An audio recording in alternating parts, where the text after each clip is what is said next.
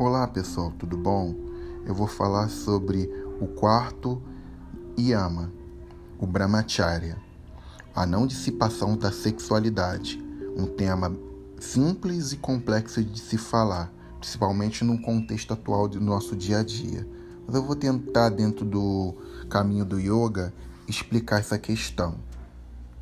Aqui para o Ocidente é transformado no celibato mas o yoga possui duas linhas: a linha Tantra, que é o feminino, e a linha Brahmacharya, que é o masculino.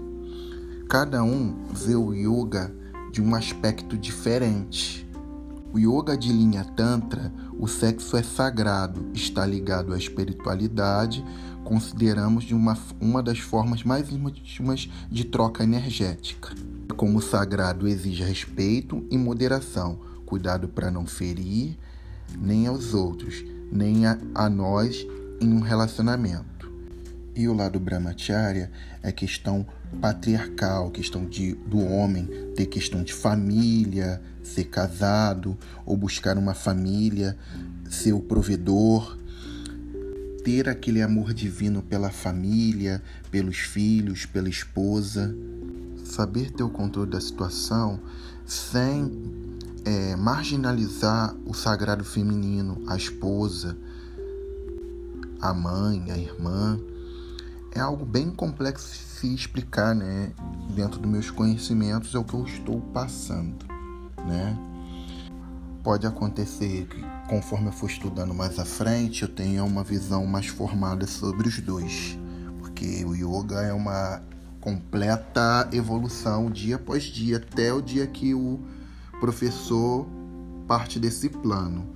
A gente sempre estuda e muda nossa cabeça, nosso conceito e, e a gente vai nos transformando dia após dia para se tornar um ser humano melhor.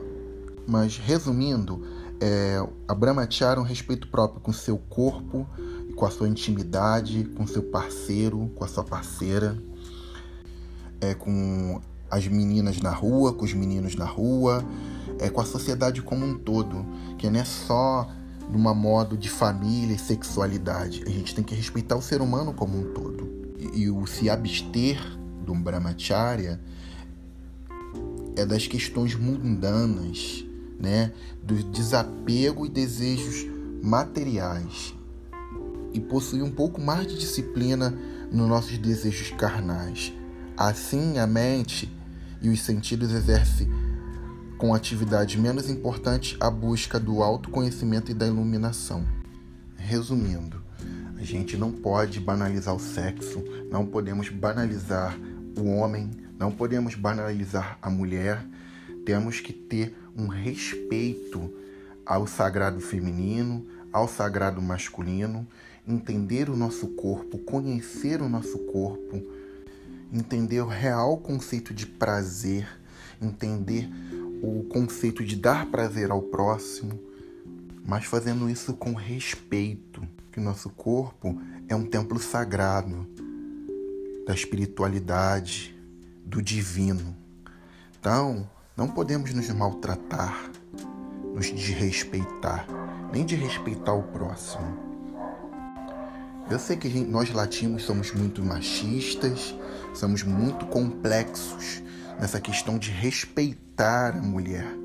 E as meninas também vivem numa sociedade muito complicada, ao ponto que elas têm que se impor demais para poder se respeitarem.